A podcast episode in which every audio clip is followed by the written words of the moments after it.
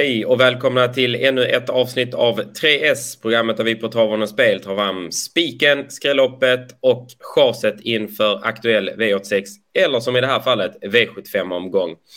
Det är ju en spännande lördag som väntar. Det blev ju favoritbetonat förra lördagen, vilket gör att vi har eh, jackpot som väntar när Axevalla med dess långa upplopp står som värd för eh, V sjuttiofem.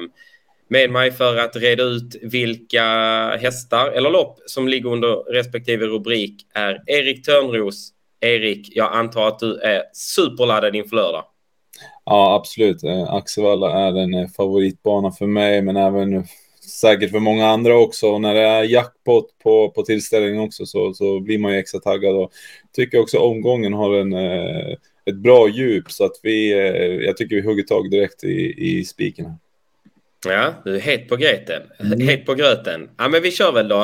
Eh, den viktigaste komponenten som jag brukar säga, den som måste vinna för att vi ska få sju rätt, och det är ju spiken.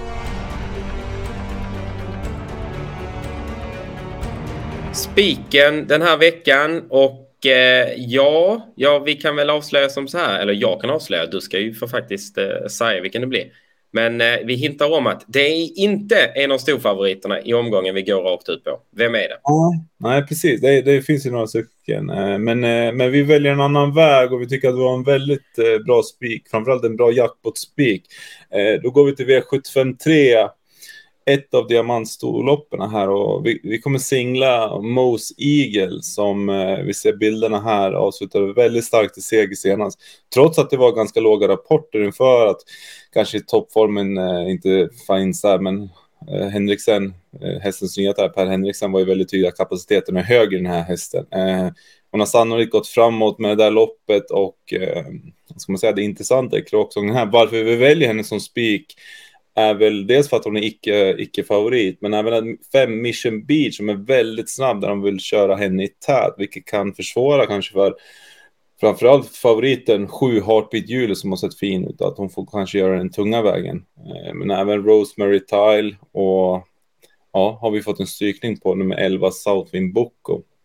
Det kan ju bli lite tempo på det här loppet, men oavsett så är Mo's Eagle väldigt, vad ska man säga, hård, rejäl och, och tål att göra allt själv, där hon har en väldigt stark spurt som kommer bita bra över Axevallas upplopp och till ja, nuvarande runt under tjugo procent så hittar vi ett jättevärde här och, och går rätt ut på henne.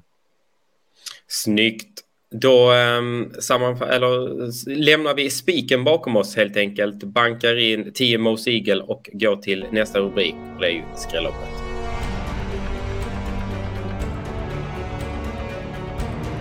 Vi var inne på det, spiken hittade vi ena diamantstorsförsöket, men det är ju faktiskt två diamantstorsförsök den här omgången, och eh, ja, vilken eh, rubrik sätter vi på det andra diamantstorsförsöket? Mm, det blir ju skrälloppet då, och uh, ja, det är lite lägre klass på det här loppet och uh, kort distans, många gasglada kuskar som, som vill till tät och, och så. Vi, vi tycker att favorit är ju nummer fem Vikens Sponsor, och vi tycker att hon ska starta med högst segerchans, men uh, det, hon, hon vann ju på ett bra sätt senast, men uh, ja, är ibland lite ojämn på stationerna. Hon, hon har vunnit två gånger på sex försök från tät, så att vi, vi försöker leta någonting bakom här, och jag tycker att eh, jag pratade själv med nummer tre, Jeppe Jul som kör Hertz. Eh, han lät väldigt nöjd med den hästen faktiskt. Eh, travade förbättrat senast och verkar hitta, poletten har trillat ner där, så han var väldigt påställd inför lördag och under tio procent på, på henne känns eh, klart intressant, och hon är otroligt stark till slut, så att eh, henne får man absolut inte missa. Nej, och vi vet väl, eller jag vet väl att eh, den här Hertz krigade väl på i danska kulltoppen då för Stona. Eh, mm. Så att, men har inte riktigt fått utdelning när det har varit de större pengarna, så hon står ju väldigt bra inne i nuvarande klass, så att eh, det ja. känns som ett spännande bud helt enkelt. Jag glömde säga det också, hon har ju fått två lopp där efter lite sjukdom också. För tre starter sen så var hon ju ute i ett Breeders Crown-försök eh, i Sverige och blev sjuk efter det. Så formen är på väg upp och där. Så äh, det låter påställt på, på Hertz. Intressant. Eh, skrälloppet alltså, V sjuttiofem två, och eh, då går vi på den sista rubriken, och det är ju chaset.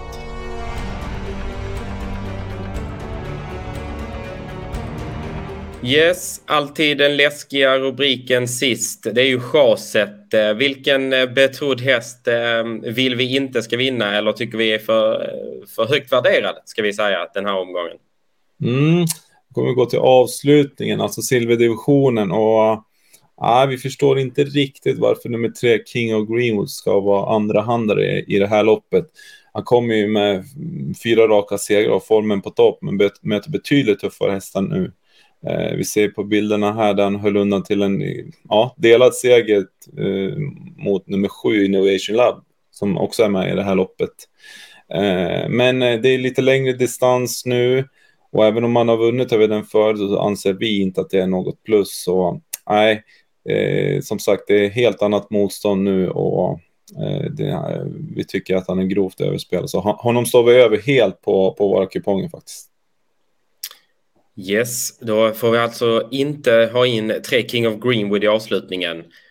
Um, då ser vi med vi dagens tre S så här. Vi har spiken i V sjuttiofem tre i häst nummer tio, Mo's Eagle. Vi har skrälloppet i V sjuttiofem två där ni absolut inte får missa tre hertz. Och så har vi chanset i avslutningen V sjuttiofem sju i tre King of Greenwood. Um, jag tycker att uh, ni definitivt ska följa med. Vi släpper ju systemförslaget här under torsdagen efter sexton noll noll. Vi hade ju bra resultat i onsdags, satte det stora systemet, vilket inbringar en fin nettovinst i onsdags. Så att uh, formen är på topp. Och uh, ja, missa helt enkelt inte varken systemet eller live-rapporteringen på lördag. Lycka till alla.